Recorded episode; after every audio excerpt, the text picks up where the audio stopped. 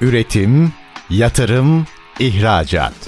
Üreten Türkiye'nin radyosu Endüstri Radyo sizin bulunduğunuz her yerde. Endüstri Radyo'yu arabada, bilgisayarda ve cep telefonunuzdan her yerde dinleyebilirsiniz. Endüstri Radyo.com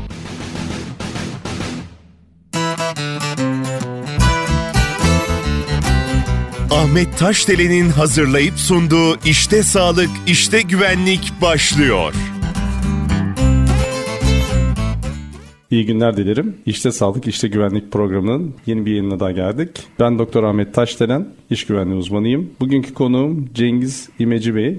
Cengiz Bey bizi kırmadan geldi, eksik olmasın. Ortak Sağlık ve Güvenliği Birimi İşletmecileri Derneği Başkanı kendisi. Cengiz Bey hoş geldiniz. Teşekkür ederim, hoş bulduk. Bugün OSGB'ler hakkında biraz konuşacağız sizinle. Hem dinleyicilerimizi bilgilendirmek hem de onlara birazcık daha bunu açıklama ihtiyacını hissediyorum. O yüzden sizden ricam ortak sağlık güvenlik birimi nedir ya da ne diyeceğiz? Yani dernek başkanı olarak bunu en iyi siz tanımlarsınız diye düşünüyorum. Lütfen bize anlatırsanız çok sevinirim. Teşekkür ederim. Ortak sağlık güvenlik birimleri Çalışma ve Sosyal Güvenlik Bakanlığı'ndan yetkilendirilmiş iş sağlığı güvenliği ile ilgili işletmelere, şirketlere iş sağlığı güvenliği hizmetini vermesiyle yetkilendirilmiş kurumlardır. OSGB'lerin kurulmasındaki asıl amaç iş kazalarının önüne geçmesi, daha çalışabilir bir sahanın oluşturabilmesi, iş sağlığı güvenliği konusundan güvenli ortamların oluşturulmasını sağlamaktır. Ortak sağlık güvenlik birimleri dediğim gibi Çalışma Bakanlığı, Çalışma Sosyal Güvenlik Bakanlığı'ndan yetkilenmiş kurumlardır. Tabii bazı yapısal şeyleri vardır, düzenlemeleri vardır. OSGB yetkisi alabilmek için iş yeri hekimi, iş güvenliği uzmanı ve diğer sağlık personeli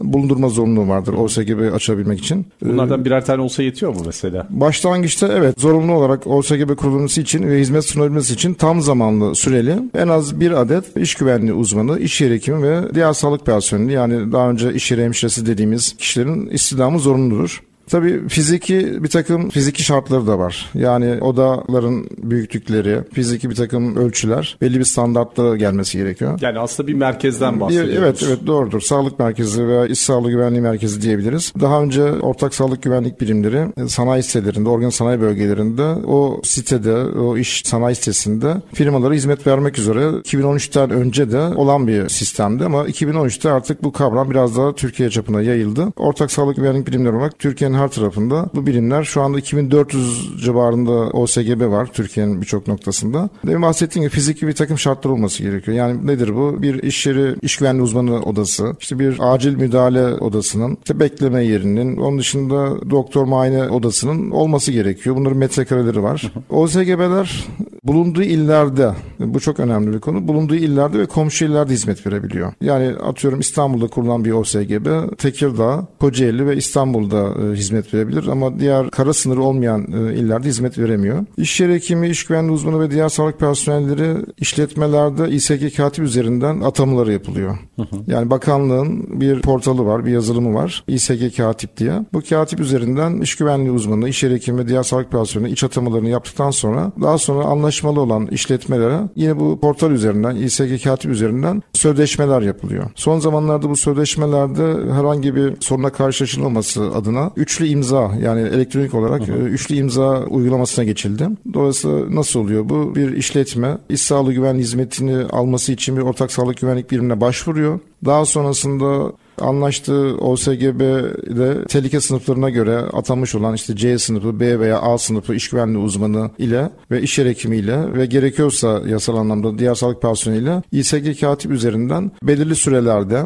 yani e, yasanın gerektirdiği çalışan sayısına göre belli bir sürelerde atamalarını yapıyorlar. Bu atamaları hem iş yeri yani İSG profesyoneli dediğimiz iş yeri hekimi, iş güvenliği uzmanı diğer sağlık personeli bir onaylıyor, işveren onaylıyor. Aynı zamanda OSGB'nin sorumlu müdür de bu onaylıyor. Üçlü onay aydan sonra da göreve başlamış oluyor. Sonrasında yani o kişiler atanmış oluyor aslında. Tabii iş o işletmede artık iş güvenliği hizmetini sunmak üzere bu kişileri görevlendirmiş oluyorlar. Hı hı. Sonrasında çalışan sayısına göre işte dediğimiz gibi az tehlikeli işletmelerde iş güvenliği uzmanı 10 dakika örnek verirsek iş yeri hekimi 5'er dakika çalışan sayısı başına. Tehlikelilerde bu 10 dakika ve 20 dakika gibi. Çok tehlikede de 40 ve 15 dakika gibi bir sürelerde askeri sürelerde hizmet vermek zorunda aylık ziyaretlerini yaptığı zaman önemli olan bir husus şudur. İşletmenin öneri ve tespit defteri.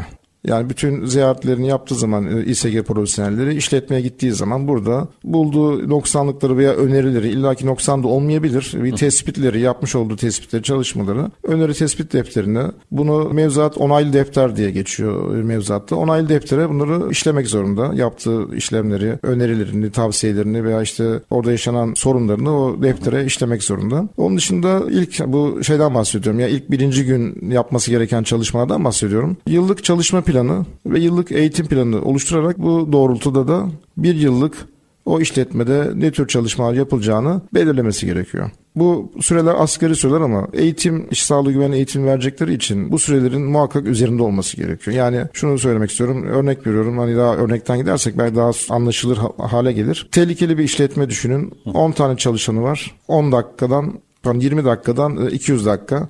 O ziyaretine gittiği zaman iş güvenliği uzmanı 200 dakikada e, çalışanların eğitimini yapması çok zor. Dolayısıyla bu sürenin muhakkak üzerinde bir çalışma e, gerekiyor ki yeterli derecede işte iş güvenliği eğitimini versin. O ziyaretinde risk analiziyle ilgili değerlendirmeni yapsın. İşte acil durum planıyla ilgili bir saha gözetimlerini e, oluşturabilsin. Dolayısıyla biz bu sürede hep askeri olarak bakıyoruz. Ama burada ortak sağlık güvenlik bilimimize önerimiz bu sürelerin muhakkak üzerinde bir çalışma yaparak daha verimli, daha böyle insana dokunur bir çalışma olması adına muhakkak bu sürelerin üzerinde olması gerekiyor.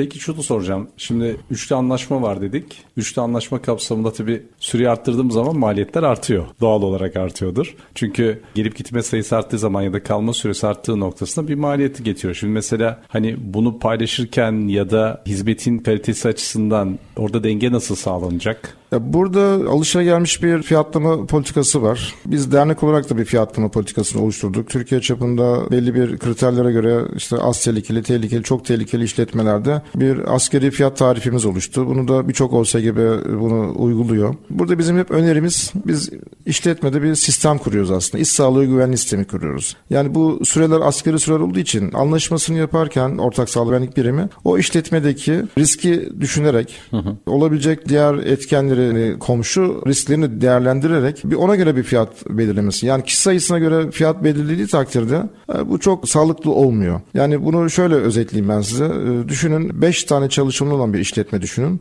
Ama otomasyon ağırlıklı çalışıyor ve yaklaşık 10 bin metrekarelik bir alanda ve hı hı. dışta da birçok etkenler var risk taşıyabilecek dışarıdan gelen riskler var. E, dolayısıyla kişi sayısına göre bir 5 kişiye bir fiyat verdiğiniz takdirde siz o dış etkenleri de yani orada geçirmeniz gereken zamanları doğru planlayamazsanız zararına bir iş yapmış olursunuz. Hı hı. Dolayısıyla bu kişi bazlı fiyatlama çok sağlıklı olmuyor. Yani muhakkak teklif verirken iş güvenliği hizmetini vermeniz gereken teklif isteyen firmaların ziyaret edilmesi, oradaki birçok çok riski değerlendirerek orada bir sistem kurmak adına yani iş sağlığı güvenlik sistemi kurmak adına neler yapılması gerekiyorsa bence öyle bir paket bir fiyat verilmesi gerekiyor. Yoksa öbür türlü personel sayısına göre bir fiyatlama yaptığınız takdirde siz orada hem süre olarak yetersiz kalacaksınızdır hem de sizin maliyetinizi kurtarmayacaktır. Peki orada o zaman şöyle bir şey soracağım. Çünkü normalde aslında iş güvenliği uzmanı ve doktor atanıyor. Yani aslında Burada OSGB'de bu işlemi yapacak kişi ya da grup kimdir? Ya da çünkü hani bir maliyetlendirme yapılacak. Çünkü günün sonunda geldiğimiz zaman iş güvenliği uzmanına deniyor ki biz burayla anlaşma yaptık. İSG katip de size tanımlandı. Lütfen bunu onaylayın ve bu şekilde ya da kabul eder misiniz diyelim. Bu şekilde kabul ediyorsanız lütfen onaylayın ve ona göre de burada işe başlayın ya da burayla ilgilenin deniyor.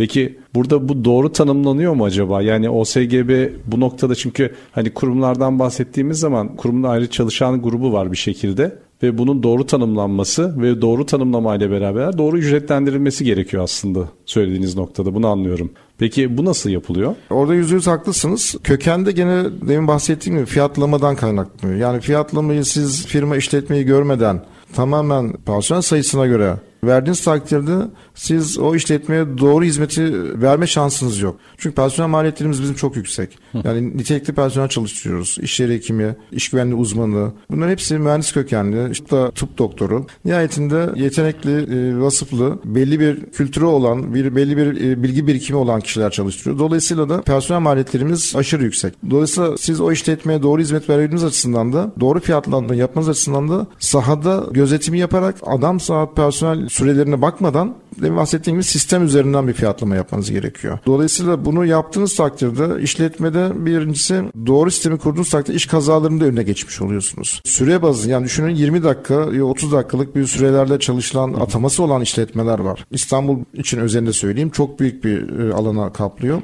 Yani zaten trafikte 1-2 saatinizi geçiyor size. Tabii. Dolayısıyla orada bir 1 saat 2 saatlik hizmeti konuşmak çok gerçekçi olmuyor. Yani atama süresine göre düşündüğünüz zaman işte gidip orada bir birkaç kişiyle bir ustabaşıyla konuşmanız zaten sizin nereden baksanız işte bir defter yazmanız işte bir takım çalışma yapmanız zaten otomatik olarak bir en az bir saati alıyor. Dolayısıyla burada sürelerin bana kalırsa hiçbir şekilde dikkate almadan benim bahsettiğim gibi insan odaklı e, doğru işi yapmak adına sistem kurma adına süreden bağımsız olarak bir fiyatlama politikasına geçilmesi gerekiyor. Aslında orada sadece sistemde demeyelim de kültürün oluşturulması desek birazcık daha hani şey daha gerçekçi olurmuş gibi. Çünkü sistem kurabilirsiniz ama kültür olmadığı zaman sistem gene bir işe yaramayacaktır aslında. Doğru bu kültür de zaten eğitimlerle oluyor. İşte bu alanda sahada geçireceği iş güvenliği uzmanı ve iş yeri hekiminin sahada geçireceği bu sürelerde de bu kültürü aşılaması gerekiyor ama siz bir saatlik bir ziyaretle bu kültürü aşılamanız çok zor. Bir de zaten biz hep şunu öneriyoruz. Öncelikli olarak biz ilk toplantılarımızı belki ilk 1-2 aylık organizasyon toplantılarını üst yönetimle yapmamız gerekiyor.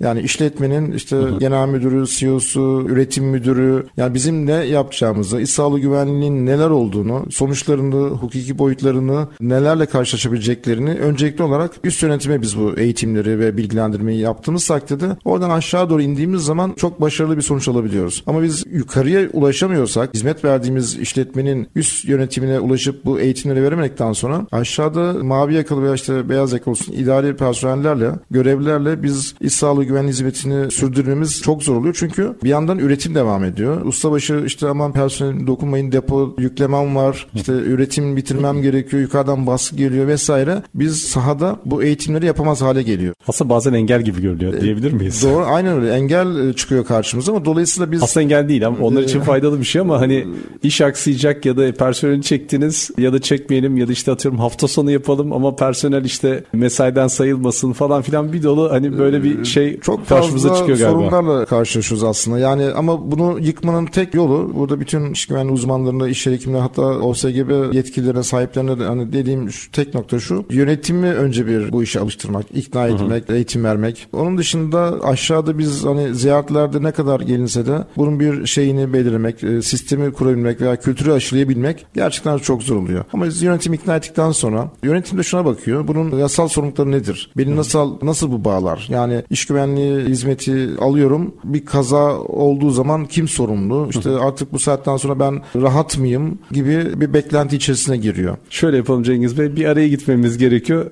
Değerli sohbetinizi bölüyorum şu an için. Aradan sonra bunu birazcık daha detaylandırıp devam edersek çok sevinirim. Şimdi bir ara gidelim lütfen. Çok teşekkür ederim. Üretim, yatırım, ihracat. Üreten Türkiye'nin radyosu Endüstri Radyo sizin bulunduğunuz her yerde. Endüstri Radyo'yu arabada, bilgisayarda ve cep telefonunuzdan her yerde dinleyebilirsiniz. Endüstri Radyo.com İşte Sağlık İşte Güvenlik programımız ik- ikinci bölümüyle devam ediyor. Konuğumuz Cengiz İmeci Bey'di. Kendisi Ortak Sağlık ve Güvenliği İş Birimleri e, İşletmeci Derneği Başkanı. İlk bölümde kendisine OSGB'ler hakkında değerli bilgileri aldık ve en son yönetim kurulunun ya da şirketlerin üst yönetiminin desteğiyle ilgili konuşurken araya gittik. Tekrar kaldığımız yerden devam edebilirsek Cengiz Bey, neden yönetimin desteği çok önemli bizim için ya da yönetim desteklemezse ne olur? Demin bahsettiğimiz gibi bu işin başında yani bir işletmede e, hizmet vermeye başladığımızın ilk günü belki ilk birkaç günü yönetim toplantılarında yönetime e, iş sağlığı güvenliğinin o işletmedeki önemini ve neler yapacağımızı anlatmamız gerekiyor. Bizi bazen işletmeler şöyle görüyor. Bakanlığın bir denetmeni gibi görüyor. Yani dışarıdan geliyorsunuz Dışarıdan aslında. geliyoruz. Orada eksik bulacağımızı düşünüyorlar ve bunları biz bakanlığa rapor edeceğimizi düşünüyorlar. Ama ediyoruz, edilmiyor mu? Mevzuatta tabii e, bunun e, süreci var. Eğer tehlike eden, arz eden bir kaza e, ve can ya da mal kaybına sebep olacak bir kazaya sebep verecek bir şey varsa, bir oluşum varsa ve biz onu işletme tarafından da tavsiye önerilerimiz doğrultusunda asgariye indirememişsek iş güvenliği uzmanları ve iş yeri hekimleri, İSG profesyonellerinin bakanlığa bunu bildirim zorunlulukları var. Dolayısıyla bu aşamaya gelmeden önce biz işletmede birçok riski asgariye indirmeye çalışıyoruz. Bu anlamda bizi şey görüyorlar yani bunu söylersem yani bize bazen öyle bir şey ki bir işletme düşünün, bir fabrika düşünün bazı noktalarını güvenli uzmanlarına göstermiyorlar bile. Hmm. Yani gizliyorlar aman burada bunu görürse sıkıntı yaşarız diye korkusu var ama halbuki bizim buradaki amacımız can kaybı olmasın, bir yaralanma, bir çalışana bir zarar gelmesin. Tabii. Bütün amacımız, mücadelemiz, çalışmamız bu yasanın da e, asıl özü bu zaten. Asıl sadece çalışana zarar gelmesin değil, işletme durmasın, evet. para kaybı yaşamasın, hukuksal boyutlarla ya da diğer şeylerle, tazminatlarla uğraşmasın diye aslında olayı kökünde ya da nedeninde çözmeye çalışan bir yapı var diyelim. Doğru biz işletmeyi koruyoruz aslında orada. Biz doğru bilgiyi alabilmeliyiz ki işletmeden. İşletmeyi doğru bir şekilde yönlendirebilelim. Çünkü herkes mevzuatı bilmeyebilir, e, sistemi bilmeyebilir, yönetmelikleri bilmeyebilir. O yüzden zaten ortak sağlık güvenlik birimleri bu devrede en büyük rolü aslında üstleniyorlar. Yani işletmeye bir danışmanlık yapıyorsunuz. Siz orada bir iş sağlığı güvenliği ile ilgili bir danışmanlık hizmeti veriyorsunuz aslında. Farklı bir yönden bakayım ben. Aslında işletmeye para kazandırıyorsunuz. Veri, verimliliği arttırıyorsunuz. Evet. Yani bakın iş kaybının önüne geçiyor. Yani kaza olmadığı takdirde yani olmaması halindeki durumu söyleyeyim size. Bir kere iş kazası olmazsa oradaki çalışanların iş gücü kayıpları olmuyor. Yani mesailerinden yoksun kalmıyorlar. Tabii. Sürekli orada kaza olduğu takdirde personellerin sürekli istirahat raporları alması. Moral motivasyon. E, motivasyon anlamında da problemleri oluyor. Dolayısıyla üretimde de aksamalar sebep oluyor. Kalifiye bir kişinin orada işten yoksun kalması, yerine daha amatör, daha acemi, bu işi bilmeyen birisinin orada görev alması sizin verimliliğinizi azaltıyor. Doğru. E, bunun da ötesinde tabii sadece iş kazası olarak bakmamak lazım buna. Meslek hastalığı konusunda da aslında çok ciddi çalışmalar yapılıyor. Doğru. İş yer hekimleri boyutunda o ortamdaki işte kullanılan kimyasallar ya da ortamın vermiş olduğu iklimlendirme, havasal durumlarla ilgili iş yer hekimleri de o boyutta meslek hastalığı konusunda da çalışmalar yapıyorlar. Dolayısıyla biz işletmeye, yönetime burada bir danışmanlık hizmeti veriyoruz aslında. Doğru üretimi, doğru süreci nasıl yönetebilirler? Onlarla ilgili aslında bir önlerine bir vizyon katıyoruz. Aslında hani masanın karşı tarafı değil de aslında yan yana oturuyoruz ya da beraber çalışıyoruz demek daha doğru bir ifade olabilir gibi geldi. Tabii ki yani biz burada üçlü sac ayağının tam ortasındayız. Bir tarafta işveren var, bir tarafta işçi var, bir tarafta devlet var. İş sağlığı güvenliğinin oturduğu nokta bu üçlü sayacağın tam ortasındayız. Dolayısıyla hem çalışanlara verimli ortamı sağlayabilmek adına eğitimler bazında faaliyet gösteriyoruz. İşletmeye verimliği arttırabilecek, kazasız çalışmayı önerebilecek bir takım sonuçlar ortaya koyuyoruz. E, devlet kısmında da bunların raporlamalarını devlete veriyoruz. Dolayısıyla tam iş sağlığı güvenliği açısından baktığımız zaman tam bunun ortasındayız. İşveren bize ne kadar doğru bilgiyle gelirse biz orada yapılacakları veya iyileştirmeleri daha sağlıklı bir ortamda yapabiliyoruz. Dolayısıyla demin dediğim gibi fabrikanın öyle bir durum oluyor ki bir noktalarını bizden saklıyorlar. Daha sonra biz bunları öğreniyoruz ama tabii ya da kaza olduğunda öğreniyoruz. Buradaki asıl amacımız tekrar söylemek gerekirse doğru üretimin, doğru imalatın ya da bir verimliliğin artırılması ile ilgili çalışmaları yapmak. Burada şunu da tabii göz ardı etmemek lazım. Biz bir yandan da işletmenin iş sağlığı güvenliği mevzuatı ile ilgili bir yine danışmanlık kısmını yapıyoruz. Uyumlu halde Uyum çalışması. sağlayabilmesi evet. açısından bu çalışmayı yapıyoruz. E, burada biz rastladığımız bazı sıkıntılar olabiliyor. Yani işte işletmeye bakıyorsunuz ki görevlendirme işte özlük dosyasında olması gereken bir takım evraklar söz konusu. İşte görevlendirmelerin doğru yapılamaması, iş tanımlarının doğru yapılamaması, makine kullanacaksa o operatörlerin doğru eğitim verilmemesi gibi nedenlerden dolayı maalesef iş kazaları oluyor. Biz onlarla ilgili de uyum açısından da işletmenin dokümantasyon kısmında da destek oluyoruz. Aslında hani sonradan ceza yememesi için ya da karşılaşacağı problemleri ortadan kaldırmak için de destek veriyorsunuz diye bakabiliriz. Tabii tabii yani tamamıyla mevzuata uyum açısından eksiklerini bir yandan gidiyoruz. Yani sahada yapılan çalışmalarla beraber bir de dokümantasyon kısmında da uyum sağlayabilmek. Yani genelde şöyle bir izlenim söz konusu oluyor. Yani işveren hiçbir zaman işte mahkeme dava konularında şeydir, mağdur olan kısımdır. Yani bunun tek nedeni maalesef dokümantasyon yetersizliğinden, bilgilendirme eksikliğinden kaynaklanan sonuçlar doğru. Yani mevzuatı çok iyi bilmemekten ve doğru danışmanlık almamaktan kaynaklı bir takım sorunlar yaşıyorlar. Biz elimizden geldiğince dediğiniz gibi hukuki anlamda da süreçlerin doğru yönetilmesiyle ilgili çalışmaları yapıyoruz. Peki şunu merak ettim. Daha sonra da detaylandırırız birazcık da ama bütün o SGB'ler aynı kalitede midir? Aynı hizmeti alıyor muyuz? Yani çünkü hani söyledikleri şeyler çok güzel tamam. Ama Tüm bunların hepsi aynı kalite midir? Yoksa farklar var mıdır? Ya da bunların eşitlenmesi için yapılan bir şey var mıdır? Şöyle söyleyeyim. Bizim bir kanunumuz var. 6335 sayılı yasa ve 40'ın üzerinde de yönetmeliğimiz var. Bunların en önemli 3 4 tane yönetmeliğimiz var. İş sağlığı güvenliği hizmetlerin sağlanmasıyla ilgili yönetmelik, işte iş güvenliği uzmanı görev sorumlulukları, işte iş yeri hekimi görev sorumlulukları ile ilgili yönetmelikler. Temelde 4 tane yönetmeliğimiz var. Burada yapılması gereken bir takım standartlar var. Zaten askeri de bu standartları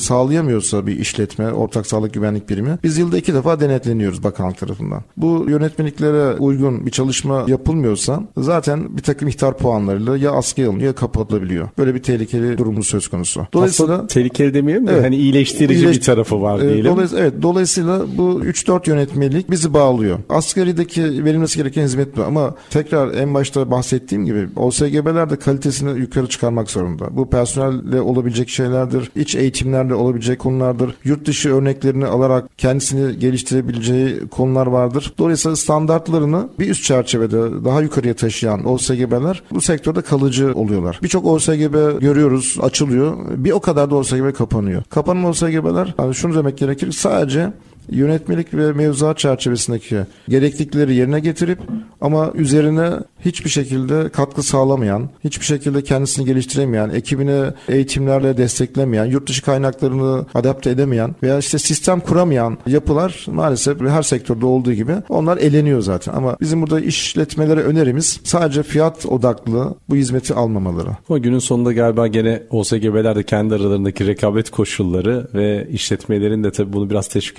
etmesiyle galiba kalite etkileniyor mu? Kaliteli işletmeler şöyle bizde maalesef hala çok bu konuda yoksunuz. Eğer yurt dışına bir ihracat yapıyorsanız, yurt dışı bağlantılı bir faaliyetiniz varsa iş kaybetmemek için yurt dışı sizi denetliyor. Belli periyotlarda 6 ayda bir, yılda bir bir takım onların standartları var. Yurt dışındaki kullanıcı standartlar. Bu standartlara göre sizi gelip denetliyor. İşte ağırlıklı tekstil firmalarında bu çok sıkla rastlaşıyoruz. Hı. Bu denetim olduğu için asgari hizmeti almış olsalar bu işletmeler zaten birçok eksikleri olacağı için üretimi ve iş kaybı da yaşayacakları için yani müşteri kaybı yaşayacağı için bu hizmeti askeri de almak istemiyorlar. Daha iyi seçerek, değerlendirerek doğru firmalarla kendi iç yapısında kurumsallaşmış olan ortak sağlık güvenlik birimlerinden bu hizmeti alıyorlar. Dolayısıyla bugün geldiğimiz günümüzde sadece yurt dışı ihracat yapan işletmeler bir tık e, daha hizmet beklerken ben istiyorum ki arzuladığım nokta bu. Bütün işletmelerin ihracat yapsın yapmasın. Aynı seviyede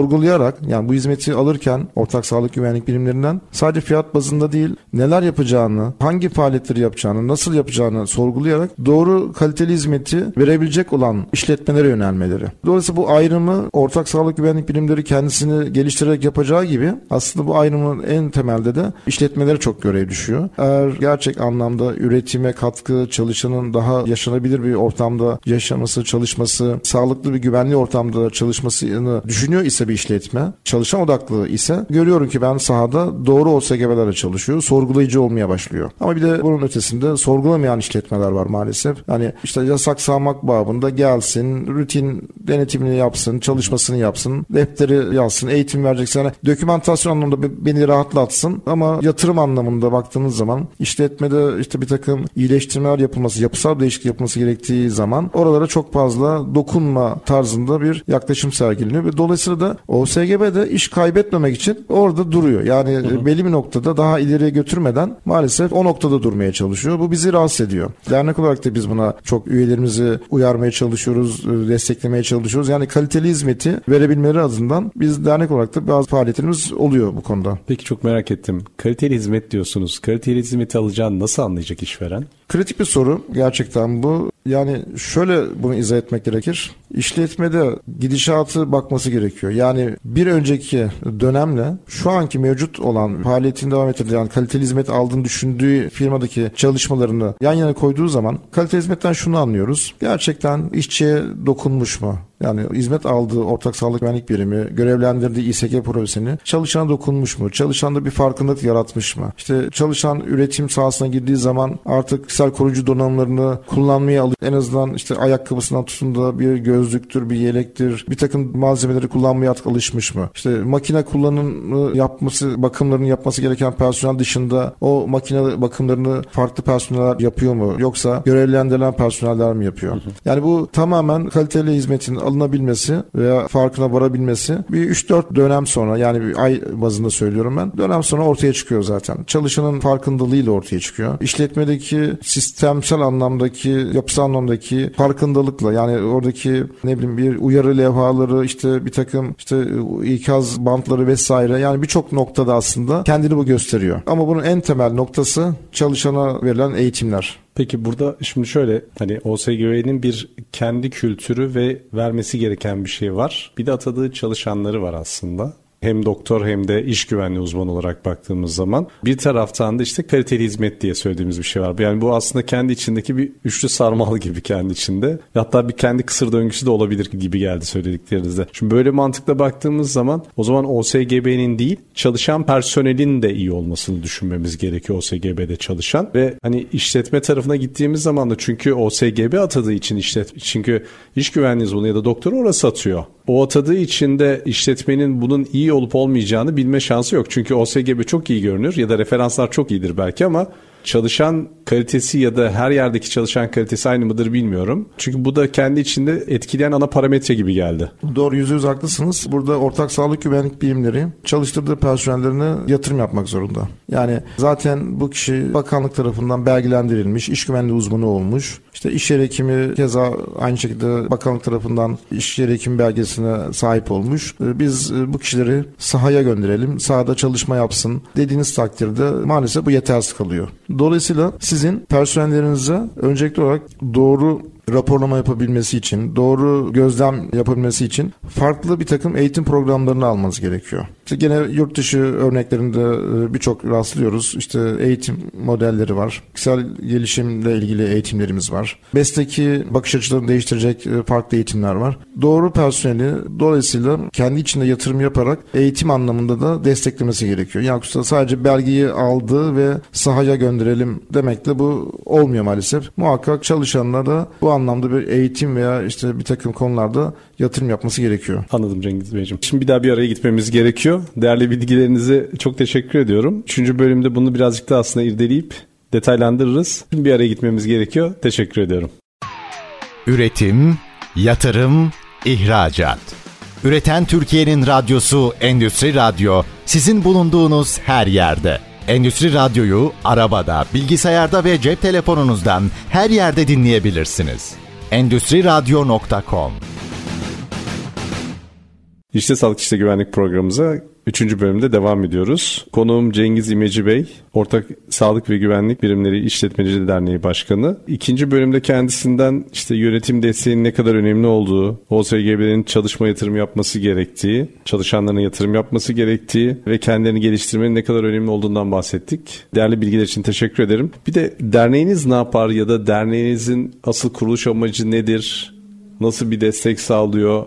Bundan bahseder misiniz Cengiz Bey rica etsem? Ortak Sağlık Güvenlik Birimleri Derneği yani OSGB der kısa ismiyle Türkiye'de 2014 yılında kurulan SAS Derneği'dir. Yani sadece bünyesinde Çalışma ve Sosyal Güvenlik Bakanlığı'ndan OSGB yetki belgesini alan tüzel kişilerin üye olabildiği Türkiye'deki tek STK diyebiliriz. Benzer STK'lar var ama karma STK'lardan bahsediyoruz. Yani işte iş güvenliği uzmanları, eğitim kurumları, OSGB'lerin olduğu karma yapılar e, Türkiye'de var ama sadece çatısında OSGB'lerin üye olabildiği tek STK OSGB'ler diyebiliriz. Dediğim gibi 2014 yılında kuruldu. Bu yasa çıktıktan hemen sonra İstanbul'da belli başlı ortak sağlık güvenlik bilimlerini kurdu ve bugüne kadar da faaliyetlerini devam ettirdiği ve e, yaklaşık 450 civarında şu anda bildiğim kadarıyla üyemiz var. Biz ne yapıyoruz? Üyelerimize daha önceki biraz önce bahsettiğimiz eğitimler vesaire işte personellerin nitelikleri OSGB'lerin kaliteli bir yapıya geçmesiyle ilgili seminerler veriyoruz. Ortak sağlık güvenlik birimleri e, üyelerimize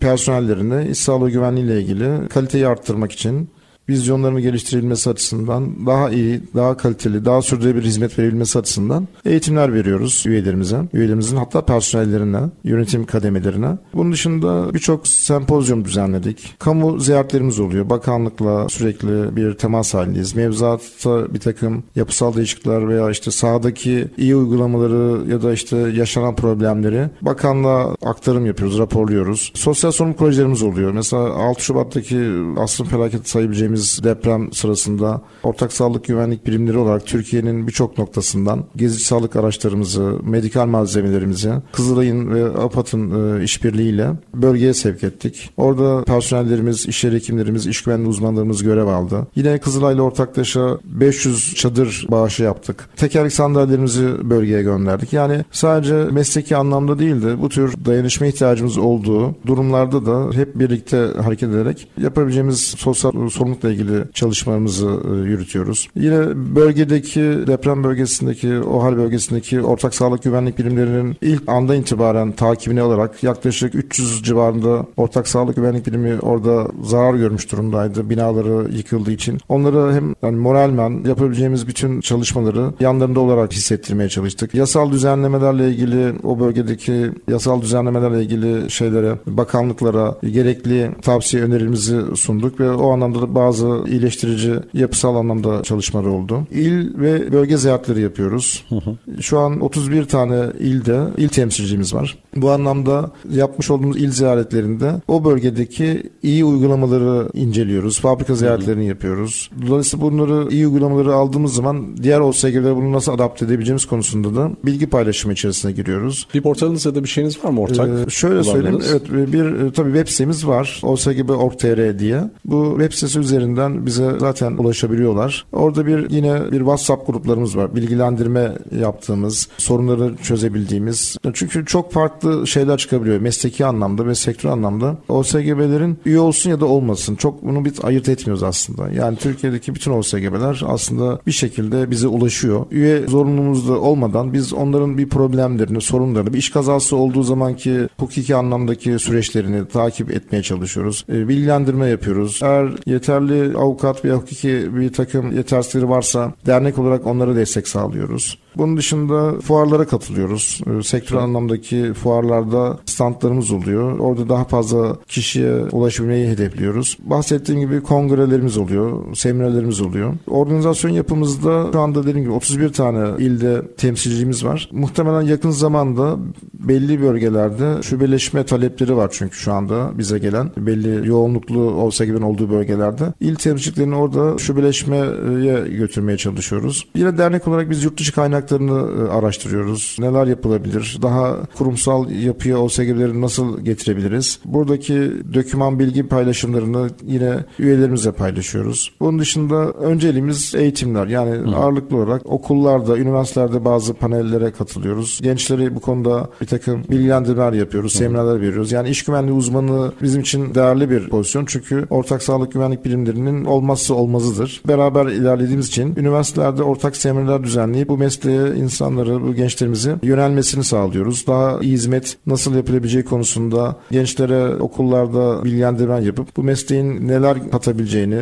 nasıl bir meslek olduğunu, nasıl bir vizyona sahip olabileceklerini bilgilendirerek kamuoyunu açıkçası bilgilendirmeye çalışıyoruz. Gençlerimizi bilgilendirmeye çalışıyoruz. Mesleğe de yönelmelerini sağlıyoruz aslına bakarsanız. Aslında bilinçli şey olarak başlangıçta bilgi verip kültürü aslında başta oluşturmak en doğrusu geldi. En iyi yaptığınız çalışma galiba birazcık da bu galiba. Evet e, o anlamda gençleri biraz buraya yönlendirmeye çalışıyoruz. Yani tercih sırasında iş güvenliği uzmanı olabilmeleri ve dediğim gibi işte uzman olduğu zaman neler yapabilir, hangi görevlere haiz olacaklar, neler yapıyorlar onlarla ilgili bilgilendirmeler yapıyoruz. Anladım. Peki bu anlattıklarınızda işletmeler OSGB'den hizmet almazsa ne olur? Ya da çünkü hani böyle bir şey yapmadığımızı düşünelim. Neyle karşılaşırız? Şöyle söyleyeyim tabii bir yasamız var. 6331 sayılı iş sağlığı güvenlik kanunumuz var. Her kanunda da bir takım tabii son maddelerinde bir takım yaptırımları var. Yani mevzuatta istenen bir takım yükümlülükleri yerine getirmezseniz her mevzuatta olduğu gibi bizim kanunumuzda da bir takım yaptırımlar var. İdari para cezaları söz konusu. Yani bir iş güvenliği uzmanı bulundurmanız gerekirken iş güvenliği uzmanı bulundurmuyorsanız veya bir iş yeri hekimi bulundurmanız gereken bulundurmuyorsanız veya yeterli sürede bulundurmuyorsanız bir risk analizini, risk değerlendirme analizi yapmamışsanız, acil durum planları oluşturmamışsanız yani hizmet almadıysanız aslında bakarsanız. Bir takım yaptırımları var. Ve cezaları da çok hani bugünkü ekonomik şartlara göre çok böyle hani karşılanabilir bir cezalar değil. Yaklaşık hizmet alınmadığı ay bazında 24 bin liradan başlayıp 200 bin 300 bin TL'lere kadar gelen ve aylıktır bunlar. Yani önemli olan bu kısmı aylık ceza. Yani diyelim ki siz geriye dönük yasa çıktığından itibaren 3-4 yıl boyunca hizmet almadınız. Size bakanlık e, tespit halinde geriye dönük bu cezaları ay başına çarparak, katlanarak idari para cezası olarak size yansıtıyor. Dolayısıyla bizim işverenlere önerimiz, işletme sahiplerine önerimiz eğer bu yasanın kapsamına giriyorsanız muhakkak bir OSGB ile anlaşarak bu hizmeti yani sadece yasak anlamında değil daha çalışılabilir, iyi bir ortamın oluşturulması açısından, çalışanların güvenli bir ortamda çalışması açısından bu hizmeti muhakkak alınmasıdır. Hem cezai durumlarla karşılaşmamış olursunuz hem iş kazalarının önüne geçmiş olursunuz. Dolayısıyla da e, bir OSGB ile muhakkak bir anlaşma yapılmadıysa bu ana kadar en kısa zamanda yapılmasını biz öneriyoruz. Bu anlamda biz e, Türkiye'nin her tarafında bizim üyemiz OSGB'ler var. Gerekirse işverenler bizi de arayıp bölgelerindeki en yakın OSGB'yi bizden öğrenebilirler. Biz bu konuda da danışmanlık veriyoruz dernek olarak. Türkiye'nin 81 ilinde üyemiz olan OSGB'ler var. Bunları biz web sitemizde de zaten yayınlanıyor bunlar. Oradan da ulaşabilirler. Veya bizi arayıp da yine destek alabilirler. Güzel. Peki verdiğiniz bilgi için çok teşekkür ediyorum. Peki en son söylemek istediğiniz bir şeyler var mıdır? Ben teşekkür ederim. Açıkçası şunu söyleyeyim ben size. Yani iş sağlığı güvenliği en başta bahsettiğimiz gibi bir kültür meselesi. Bir yasamız var. Daha önce de e, tabii bir iş kanunlarının arasında birkaç maddeyle sıkıştırılmış olarak bir iş kazası, iş güvenliği ile ilgili maddeler vardı ama biz burada tamamen müstakil bir yasamız var. Dolayısıyla da bunu yasak sağmak anlamında değil de tamamen vicdanen çalışanın sağlığı açısından önemsenmesi ve iş güvenliği konusunda yani zorunluluktan ziyade bir kültür anlamında bu hizmetin alınmasını biz işverenlere tavsiye ve öneri yapıyoruz. Ben davet etmenizden dolayı çok teşekkür ederim. İnşallah iş kazasız, sağlıklı bir çalışma hayatı dileriz herkese. Yok zaten asıl aslında kültürün gelişmesi yani aslında bütün her şeyi güne özetleyecek olursak aslında kültür oluşturabilirsek birçok şeyin önüne geçmiş gibi oluyoruz diye düşünüyorum. Çünkü hem yaptığınız çalışmalar, gençlerle ilgili yaptığınız çalışmalar ya da eğitimdeki vurguladığınız önemleri düşündüğümüz zaman aslında kültürü geliştirebilirsek İSG kültürünü aslında birçok şeyin önüne geçmiş oluyoruz. Hatta bu sayede de kazaları engelleyebiliriz diyebilir miyiz? Ne dersiniz? Tabii ki tamamıyla kültürü tabana yayarsak yani bizim hedefimiz aslında anaokulundan başlamak. Anaokullarında, ilkokullarda iş güvenliği kültürüyle ilgili bir takım tiyatral bir takım programlar yaparak o gençleri, o çocukları e, iş güvenlik kültürüyle biz bir noktaya getirebilirsek iş hayatına girdikleri zaman ben inanıyorum ki bir işte 18 bir 20 yaşına 25 yaşına geldikleri zaman o gençler işletmede soracağı ilk şey bir inşaatta çalışıyorsa işte baretim nerede ya da bir eldivenim nerede işte benim ayakkabımı da henüz daha vermediniz gibi bir takım sorgulamalar olacaktır. Ama bunun da maalesef yani yapmamız için anaokullarında, ilkokullarda, ortaokullarda bütün eğitim e, süreci boyunca iş güvenliğinin muhakkak okullarda bir noktasında olması gerekiyor. Bu yetişen gençlerimizde ve inanıyorum ki sahada daha böyle sorgulayıcı bir şekilde, daha verimli bir şekilde çalışacaklardır. Hatta üniversitelerimizde de aslında bazı okullarda, bazı üniversitelerde bu tip eğitimler veriliyor ama aslında genel olarak bütün aslında çalışan ya da ilerinin potansiyel çalışan kişileri olan bu eğitilen arkadaşları da aslında bu tarzda bir eğitimden çünkü onları anaokuluna gönderemeyeceğimize göre en azından her seviyede ya da eğitimin her aşamasında bu tarz şeyleri organize edip gerekli bilgilendirme yapmak değerli olur diye düşünüyorum. Doğru. Yani meslek liselerimize ve yine teknik olan üniversitelerimizde e, iş sağlığı güvenliği en azından belli noktalarda ders olarak okutuluyor. Ama diğer okullarda işte e, yani üniversitelerden tutun da diğer e, aşağı doğru indiğiniz zaman birçok bölümlerde iş sağlığı güvenliği bir ders olarak okutulmuyor. Zorunlu işte teknik bölümlerde bunu rastlıyoruz, görüyoruz. Ama bunun yaygınlaştırılması gerekiyor. Ama anaokulundan ve ilkokuldan olmasının şeyi, önemi çocuk yaştayken bunları aşılayabilmek ve bir ders olarak değil de bir tiyatro anlamında bir daha böyle görsel anlamda bir takım eğitimlerle, oyunlarla bu çocukları böyle yetiştirmemiz gerekiyor. Hem de bu sayede belki ailelerini teşvik edip anne öyle yapma, baba öyle yapma diyerekten de yetişkinlerin de aslında bu kültüre bir şekilde bağlanması ve onların da aslında dolaylı eğitilmesini sağlayabiliriz gibi bir şey çıkıyor. Tabii tabii bizim hedefimiz şudur zaten. Sabahleyin evden çıkan bir bireyin, bir babanın, bir annenin gene e, sağlam bir şekilde akşam evine, çocukların yanına, ailesi ailesinin yanına dönebilmesi. Bizim aslında bütün konuştuklarımız özeti aslında bu. Yani sabahleyin işe giderken akşam aynı şekilde mutlu bir şekilde, sağlıklı bir şekilde tekrardan yuvasına dönebilmesi için neler yapmamız gerekiyorsa onları yapmamız gerekiyor.